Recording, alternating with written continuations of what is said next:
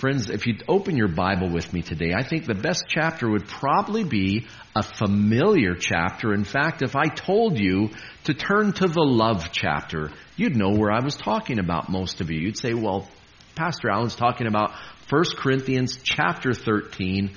So if you, that's where my notes are stuck today. So you, if you want to put your thumb there, we're going to get there before too long. That's a good place to start this morning. 1 Corinthians chapter 13, the love chapter. And you would be thinking to yourself, I didn't know it was, uh, we're going to talk about marriage today or weddings because it seems that's the only time that wonderful chapter of scripture as read in our churches is when two people stand before God and commit their lives to one another the love chapter.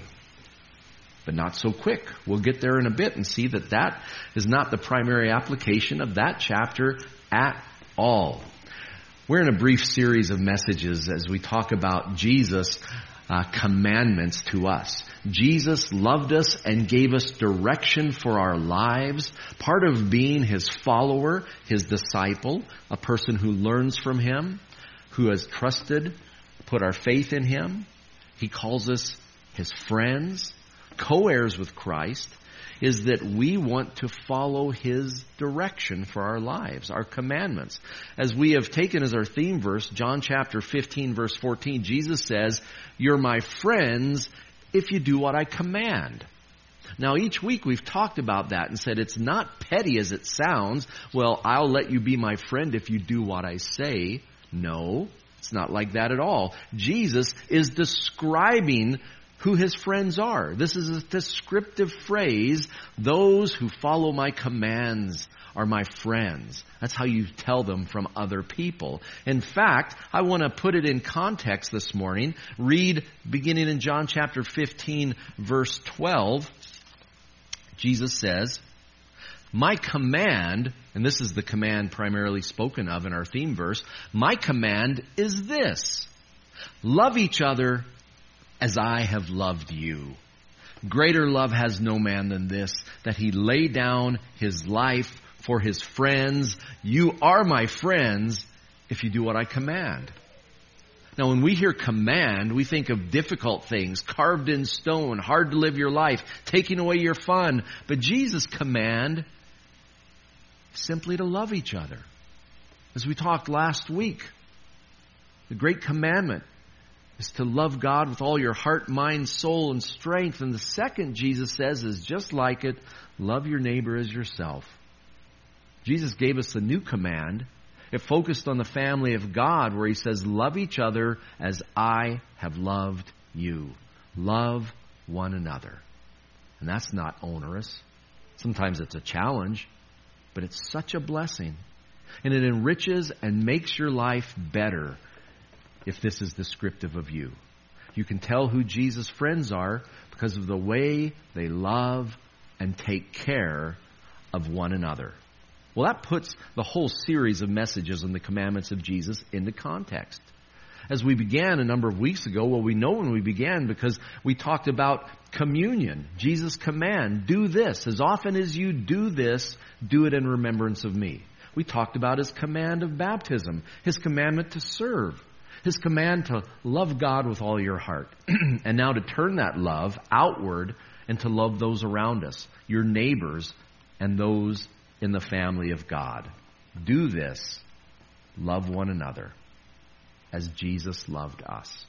Well, we want to touch on that briefly before we share together at the end of our service at the communion table. And I encourage you, taking it in at home, to have your elements on standby close at hand because without uh, our, our, our leaders coming to the front to pass out the elements, communion seems to go by so quickly in this format. We don't seem to have just enough time that, that we would like to have, and I trust we'll have in the future.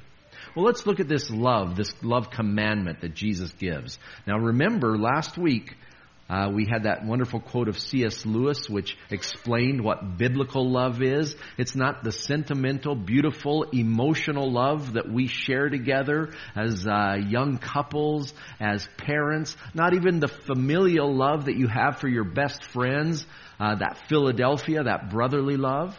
This is more described by that Greek term, agape, which is that wonderful, selfless, sacrificial love of God. The focus is on the other. And as C.S. Lewis reminded us, biblical love is the commitment to the well-being of others, putting others before yourself. That way we can command love. Jesus commanded you to love, not to have a feeling, just to gin up those feelings of love, try to feel loving for somebody. It's hard to do. You can't do it. It has to come naturally. It's like commanding somebody to sneeze, really sneeze. Eh, it's kind of difficult. It's not like that. When God commands us to love, He commands us to act lovingly, selflessly, to put others first. And the beautiful thing, the way God builds you, is that if you act in a loving manner towards somebody, those caring, loving feelings, those follow along. I've had more than one occasion in couples counseling, not Faye and I going to a counselor, but people coming to me, just wanted to make that clear, but couples counseling where people were just not feeling it anymore. We just don't feel the love anymore. Said, that's common. That comes and goes throughout a person's life. But what you need to commit to, because love is a commitment, is to act lovingly toward your spouse. To put them first. To show deference to them as they in turn put you first. And if you do that, no matter how far it lags behind those feelings, sometimes it's like a rubber band, it stretches and stretches, but one day you wake up and those feelings have snapped back and caught up you not only act lovingly, but you are loving toward that person from the heart. God has built us that way. Well, the love that putting others first love that Scripture talks about that we're to share with one another, it's important for a number of reasons. The first point I want to make very briefly is that our love for one another, our love identifies us. It's who we are. It's how we stand out. It shows the world who we are. Remember, Jesus said that should be your identifying mark. In John chapter 13, beginning in verse 34, Jesus said, A new command I give you. Love one another. Remember, it's not a noun, it's a verb. Love one another. As I have loved you, so you must love one another. By this, all men will know that you're my disciples if you love one another. And friends, unfortunately, it's not always been the case, but especially in the early days of Christianity, as that little group of Galilean Jews turned the world upside down, their love for one another was an identifying mark. Not just for one another, but for their neighbors and those in need. As Jesus answered the question, Who is my neighbor? with the story of the Good Samaritan, anyone who crosses your path in need is your neighbor, and you need to be loving toward them. Jesus said, By this all men will know you're my disciples if you love one another. And that's not just an observation, there's a theological, a spiritual underpinning to that as John, who not only the Gospel of John focuses on love, as we were just in John 13, but his letters later in life to the churches, again, that's his primary theme. The love of God given to us in Jesus, and that love shared with others. John writes in 1 John chapter 4, he says, This is how our dear friends let us, let me see which verses I'm at. Slow down here, Alan. 1 John 4, 7 and 8. That's where I'm going to turn. Dear friends, let us love one another, for love comes from God. Everyone who loves has been born of God and knows God. Whoever does not love does not know God because God is love. You see, it's not just something we are commanded to do, it's who we actually are in Jesus. That love is part of God's nature. And as His Spirit indwells us, that loving Spirit, we work out our salvation in this world in acts of love. And people see that, and they see God's love in action. That love changes people, it gets their attention. Not to go too deep into the weeds of church history, the Roman Empire persecuted Christians. Christians continued to love. Eventually, the empire allowed Christians not only to be tolerated, but the very Caesars became Christians, at least in name. The first, of course, was Constantine the Great, though in that family the real faith was in his mother, Queen Mother Helena. They turned their hearts to Jesus. But it didn't last. Within a couple decades, one of the descendants, a nephew of Constantine the Great, the first Christian emperor, he had rejected Christianity. At 20, he went off to college and began to study the classical philosophers. His name was Julian. And he developed his own neo pagan religion based on the teaching of Plato and others. It was more Greek philosophy than uh, worship of the Roman gods, but he said we have to get rid of this Christianity. It's like a cancer in the empire and turn back to good old paganism. So he tried to turn back the clock. As an emperor, he came to the throne in a roundabout way, and he was known to history as Julian the Apostate, proudly. In fact, he turned it around. He referred to Christianity as atheism because it rejected his Roman gods. He persecuted Christians and tried to get rid of Christianity from the empire, but he couldn't do it. His biggest obstacle, he wrote about it numerous times, was that these Christians, he called them Galileans, these Galileans, this riffraff, were just so darn loving. They not only took care of each other and loved each other far more than we pagans did, but they even loved us. Their charities were open to anyone, and it drove him crazy. I have a quote from Julian the Apostate. He said, Atheism, that's us he's talking about, atheism has been specially advanced through loving service rendered to strangers. It is a scandal that there is not a single Jew who is a beggar and that the godless Galileans care not only for their own poor, but for ours as well. While those who belong to us look in vain for the help that we should render them. Julian once characterized the love of Christians and how it drew the pagans to them to experience Jesus' love. He says it was like children running to get cake. They just lured them and tricked them, and it just drove him crazy. Christian love. He should know that's who we are. It's not a strategy, it's not a trick. It's who we are, it's who Jesus was. The Son of Man came not to be served, but to serve and to give his life as a ransom for many. Poor Julian.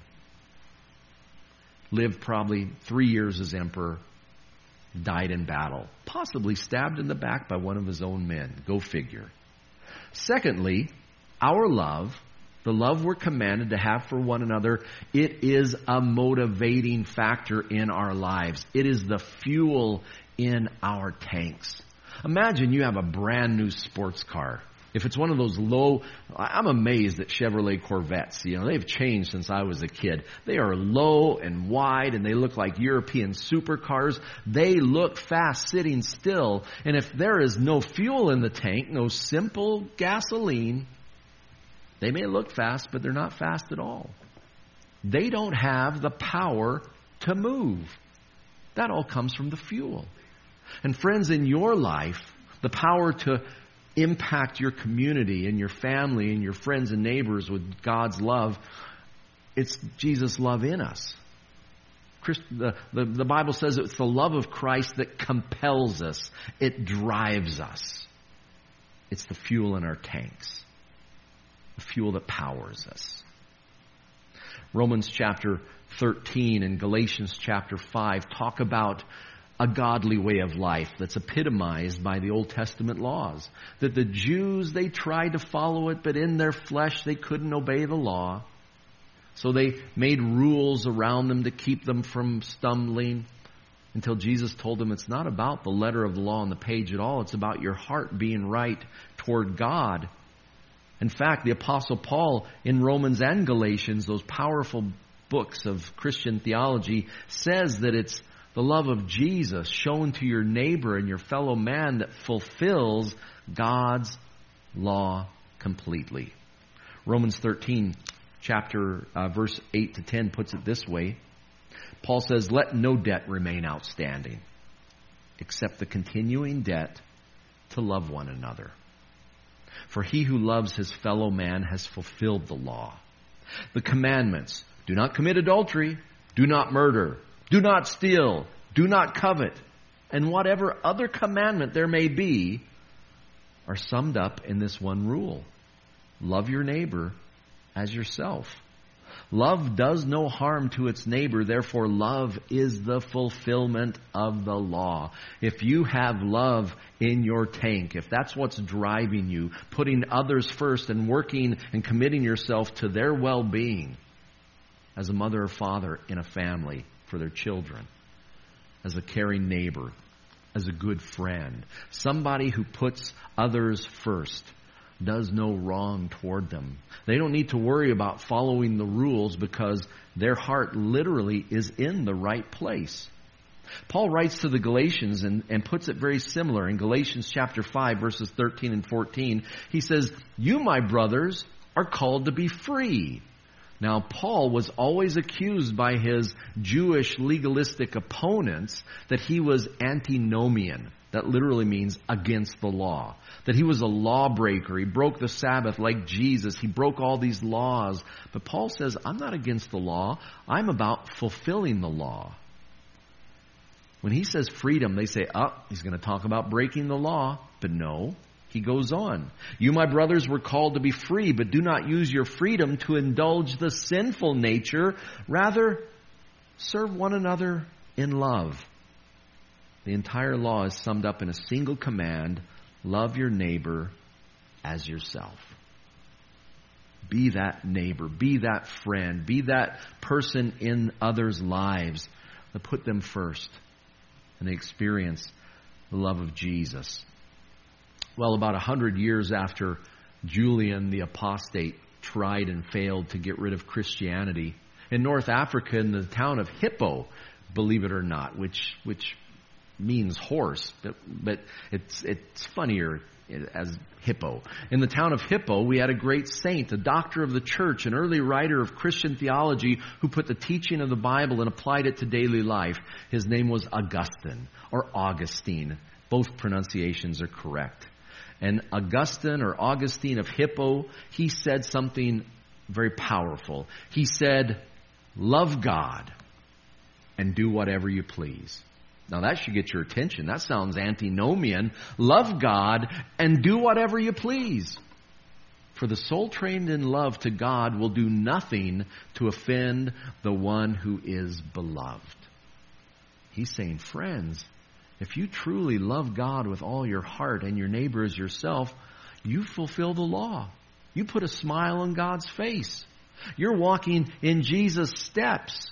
And sure, His Word will continue to be precious to you. But you don't have to spell out a rule for every situation because your love, the love of Jesus which is driving you, will steer you in the right direction. Because it's our love for one another is that motivating factor for us. When God's people get off track and we become selfish and look to our interests rather than others, that's when we fuss and fight and churches split, denominations split and form anew. All of our trouble comes when we get away from this simple principle, the motivating love of Jesus. Another point about our love is that it's not just something we talk about like a pastor on their hind legs on Sunday morning. Our love is concrete, our love is real, and it's active. It's something we do. It's a verb, not a noun. It's something that is put into action, into loving actions in our community. That's why if you're going to serve in the church, I've always said you need to be serving in our community. If you're going to volunteer in the church with kids club or Sunday school or youth group, you need to be volunteering in our community. You need to be a volunteer at the school. You need to be a volunteer at St. Mary's. You need to be working at the Arboretum, at the food bank. There's so many areas to show love by serving others. The museum, the library, you say, well, Pastor, we put the church first. Well, of course. Do good to all men, beginning with the family of God, but do good with all men. Be a servant. Show the love of Jesus because our love is active and real. Well, here's the government, pandemic, putting fences around churches, trying to stop Christianity. Uh, no, they stopped church activity in a building because of health dictates. But that's not Christianity. In fact, years ago, a teacher that I sat under named Dan Spader, he founded a youth movement called Sonlife. He always differentiated between Christianity, following Jesus in the world, and churchianity. He says a lot of what goes under the name of Christianity is really churchianity. It's about church, doing the church stuff, with very little impact for God in this world. You know, churchianity's gotten a lot harder during the pandemic. But Christianity, showing the love of Jesus in practical ways, pandemic is ripe for that. There are so many people that you can help if you have your eyes open to those opportunities. We need to be meeting needs in a loving manner, acting out and living out the love of Jesus. I love how, how James puts it. James chapter 2. He says, and this is in the context of having faith and showing your faith by loving deeds. James says, as an example, suppose a brother or sister is without clothes and daily food. If one of you says to him, Go, I wish you well, keep warm and well fed, but does nothing about it, his physical needs, what good is it? I'm afraid sometimes if I'm honest about my life, I look at it and you know, I see a lot of activity, but sometimes I could write across it, what good is it if I don't actually have a loving impact in the life of somebody else? If you're not actually meeting needs. This pointed to physical needs. But the pandemic, look at that man on the bench. He may be well fed but he might be dying on the inside. He's isolated. He's alone. We've seen a skyrocket of uh, of uh, abuse at home, violence, domestic violence, drug abuse, suicide have all gone off the scale because of the pandemic. There are so many needs that God's people need to get serious about meeting in a time like this. John, leave it to John the man of love. He writes in his first letter, 1 John chapter 3, beginning in verse 16. This is love, he says. This is how we know what love is. Jesus Christ laid down his life for us, and we ought to lay down our lives for our brothers. And he's not talking about dying on a cross. He's talking about putting your brothers and sisters first. If anyone has material possessions and sees his brother in need, but has no pity on him, how can the love of God be in him? Dear children, let us not love with words or tongue, but with actions and in truth. Sometimes the simple work done by volunteers at a food bank are far more Christian than many of megachurches' Sunday morning services. Those people are showing the love of Jesus. And if you've ever been around those type of charities, especially if they're not run out of a church, they can be pretty rough places. Not only the clients, but the volunteers. Gravelly voices, cigarette hanging from the corner of their mouth. But they've got love in their hearts. And I think that's what God sees in that time. William Barclay, when I was a kid, some of you remember those little paperback Barclay uh, commentaries of the New Testament. He was a Scottish theologian, terrible theologian, had awful theology. He was a universalist, an evolutionist, didn't believe in the divinity of Jesus, thought he was the, the peak of human evolution. But he wrote some pretty good little commentaries. William Barclay he talked about this, this very thing. He said, More people have been brought into the church by the kindness of real Christian love than by all the theological arguments in the world. Truer words. Truer words. Preach the good news by your actions. By your actions. And all opportunities, preach the gospel. If necessary, use words. It's God's love in action. Well, I mentioned 1 Corinthians 13, and we want to finish there as we look at the fact that our love for one another in the family of God, it both enriches us and it edifies others. As I mentioned, we often trot that passage out only at weddings, recommittals of marriages. And I'm not saying it doesn't have application there because love is very important in that primary human relationship. But the context that it's written in, this chapter is about church life, body life. Not a good church. This chapter is written to a bad church, the Corinthian church. when we turn to passages on the Lord's Supper, as we do in 1 Corinthians, we see how abusive that church was. They had rich people, they had poor people. At the communion, the love feast, the poor people went hungry, the rich people got drunk. These people, they were so angry with one another, they took each other to court. They were suing one another, they were sinning against one another.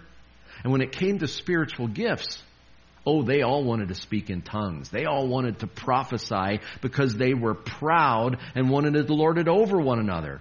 And the Apostle Paul, chapter 12, preceding 1 Corinthians 13, is all about the abuse of spiritual gifts. And Paul begs them at the end of that chapter. He says, Desire something greater, the greater gift from God to live your life by. And then he turns and explains that gift from God in 1 Corinthians chapter 13. And now he says, I will show you a better way. Just go back. I have a final quote this morning. I love history.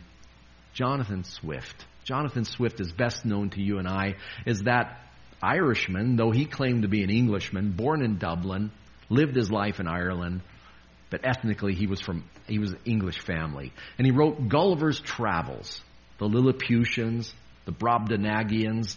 All of that amazing, strange book was written as a political satire. He was an essayist a satirist.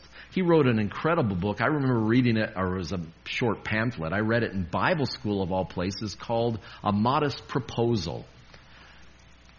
he was talking about like the potato famine and Irish people being hungry. And this is from a snooty uh, English perspective. He said, well, the Irish, they should cook and eat their children. And he, he wrote it with a straight face. A horrible book, a horrible pamphlet. And it was really to, to aim at the, the hard hearted English people. Well, that's the kind of guy he was, but you may not realize he was a churchman. He was an Anglican pastor. Well, that's a guy I'd like to listen to a Sunday sermon from. He eventually became the dean of the Anglican Cathedral, St. Patrick's, in Dublin. Often he's referred to in England as Dean Swift. And Dean Swift, talking about his congregants, his people, and looking at the lives they lived, he says, We have just enough religion to make us hate, but not enough to make us love one another. Oh, Irish and English. They all claim to be Christians, but boy, do they know how to hate. It says, God's love hasn't penetrated right to the heart. These are people who are suffering from uh, churchianity, but haven't caught the real thing a dose of Christianity, the love of Christ. This is the people Paul wrote 1 Corinthians 13 2. Says you can go through all the motions. You can have all the religious trappings, but in God's sight, if the essential motivating quality of love is missing, if that's not what's motivating your good deeds, your religious works, they're useless. They're a car with no gas. They may look good, but you're going nowhere. Paul begins 1 Corinthians 13. Actually, it's unfortunate it landed in the wrong chapter. The last chapter of the previous, the last verse of the previous chapter is where I'll begin. Verse 31 of 12. Paul says, And now I will show you the most excellent way. Not fighting over spiritual gifts to lord it over one another. He says, If I speak in the tongues of men and angels, but have not love, I'm only a resounding gong or a clanging cymbal. If I have the gift of prophecy and can fathom all mysteries and all knowledge, and if I have a faith that can move mountains, but have not love, I'm nothing. If I give all I possess to the poor and surrender my body to the flames, but have not love, I gain nothing. Paul says, without love, we have and gain nothing. No reward in heaven Oh, people may think well of you because you look good outwardly here, but you're missing out.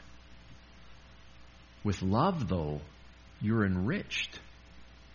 This is what makes these wonderful deeds truly spiritually significant because they are done from the love of Christ. They're done for God and for others. And you fulfilled the law, the royal law, to love your neighbor as yourself. If you act out of love. You're meeting the needs of others. It's essential. We can't live without it. And then Paul goes on. He says, Not only will your love then, if you act in love, then your spiritual gifts are truly effective, and you will be blessed as you bless others, and you will be enriched and rewarded by God. He says, But those who are the targets of your love, they will be edified. That word edified, I used it on purpose because edify comes from the same word that gives us edifice, a building, a skyscraper, something beautiful. You have to build that edifice. And to edify means literally to build up one another. You love them, so you encourage them, and you teach them, and you forgive them, and you walk beside them, you help them, you build them up. That's what love does. And so that passage, we often talk about weddings. Well, that's true. Husbands and wives need to build each other up, but it's primarily written to you and I in the family of God to build each other up. And love is described what it is and what it isn't. Love is patient. Love is kind. It does not envy. It does not boast. It is not proud. He's talking about the Corinthian church here. And Lord willing, not, not about us. It's not rude. It's not self seeking. It's not easily angered. It keeps no record of wrongs. Love does not delight in evil, but rejoices with the truth. It always protects, always trusts, always hopes, always perseveres. Love never fails. Literally, that means it never ends. Friend, this is a church I want to be part of. This love describes them, it's who they are. That's what we need to be about. That should be how people tell us apart from others. Say, those people, boy, they love one another. But they'll take care of anyone. They'll show that same love to anyone who crosses their path. It's all about building each other up. I finish with this. I have seen throughout the pandemic people rightfully chafing under government overreach, but be careful about using God's word incorrectly. We have pulled some verses so out of context that they bleed, and one of those is a wonderful passage that speaks of what we're speaking about this morning. It's from Hebrews chapter 10, verses 24 and 25. It's about edifying, building each other up, and encouraging one another. And we've used it about church liberty, and it's got some passing application, but that's not what it's about. The author of Hebrews writes, And let us consider how we may spur one another on toward love and good deeds because those good deeds are acts of love. Let us not give up meeting together as some are in the habit of doing, but let us encourage one another, and all the more as you see the day approaching. As the end of time comes into view, get serious about loving one another. Now, this gathering together, we apply it to Sunday morning. We apply it to churchianity visual. But this is Christianity.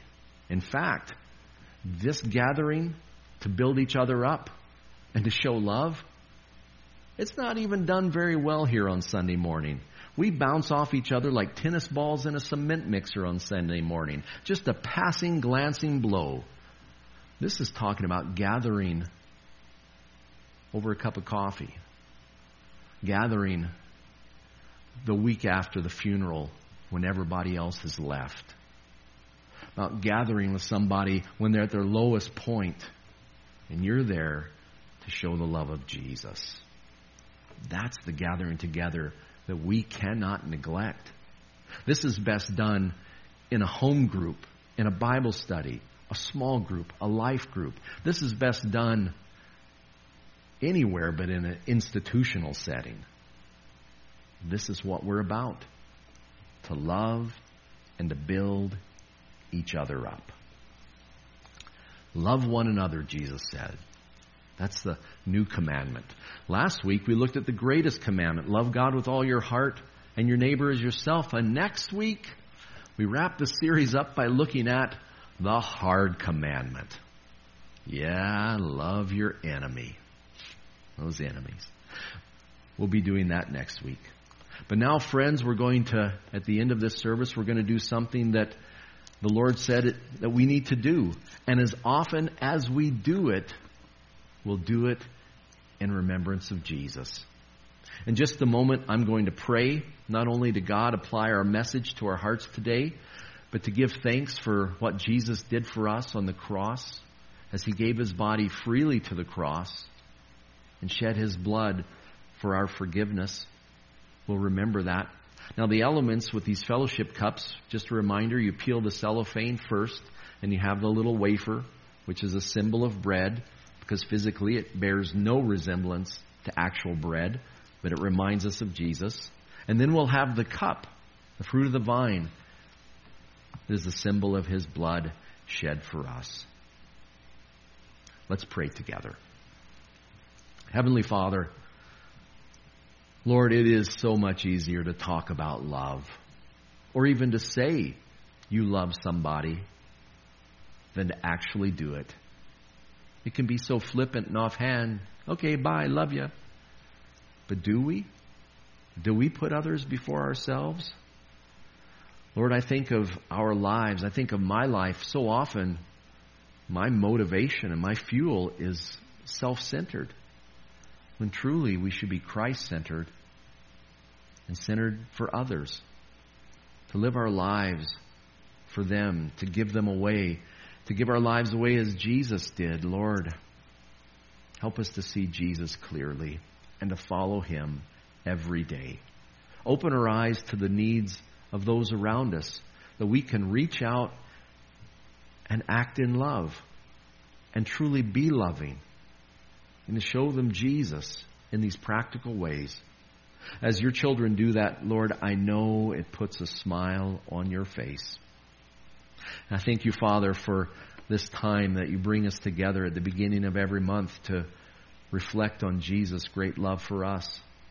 He is not only our Savior, but our friend. In greater love had this that he laid down his life for his friends. We thank you for that.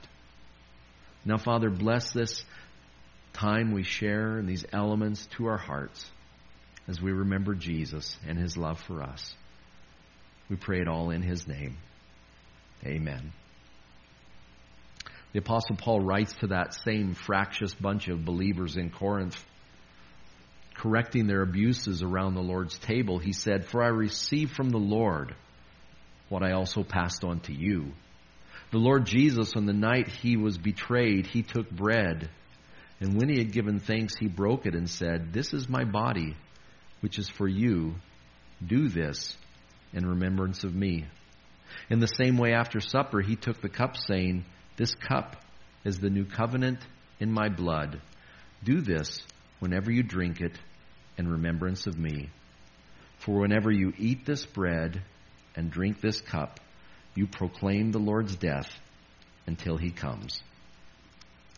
Now, if you peel back the cellophane, can reach the, the bread beneath. I'm having a real hard time with mine. I'm hoping you guys are doing better. Okay.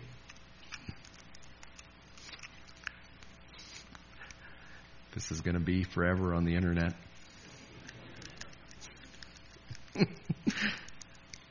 Nope.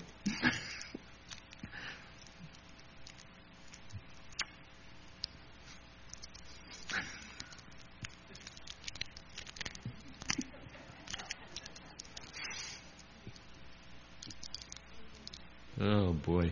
Okay, it's, I think we're on the right track now here. It's, nope.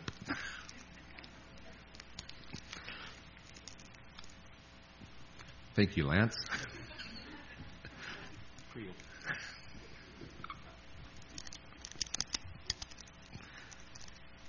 This is such a somber time, too. Okay. Friends, Jesus said, This is my body given for you. Do this in remembrance of me. Amen.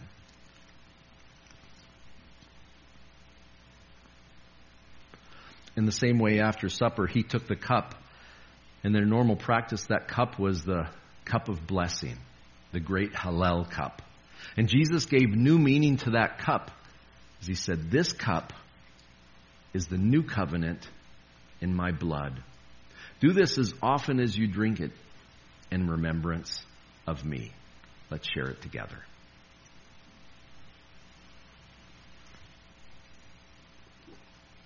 Amen. And here I was saying it goes quicker some Sundays, not as quick this morning. Friends, let's join our hearts together. Are there any closing songs? Okay. Let's be dismissed with prayer. Let's stretch our legs. Stand with me as we close in prayer. Let's, let's pray.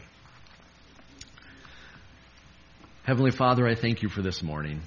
Lord, the majority of our church family are not with us physically, but Lord, the family of God is connected at the heart. We share one spirit. And Lord, we pray for our brothers and sisters who are home, some not feeling well today, others home, Lord, just uh, taking it in virtually. Father, bless us wherever we're at today. As we remember Jesus' love for us shown by his action by going to the cross to put us first, to pay for our sin. Lord, that is the great example of love as Jesus showed us the full extent of his love. This week, Lord, in big ways and small ways, may we live out his love in us in the lives of those around us. Lord, bless us to be a blessing. Touch this hurting world with your love this week through us. This is our prayer we pray it in Jesus' name. Amen. God bless.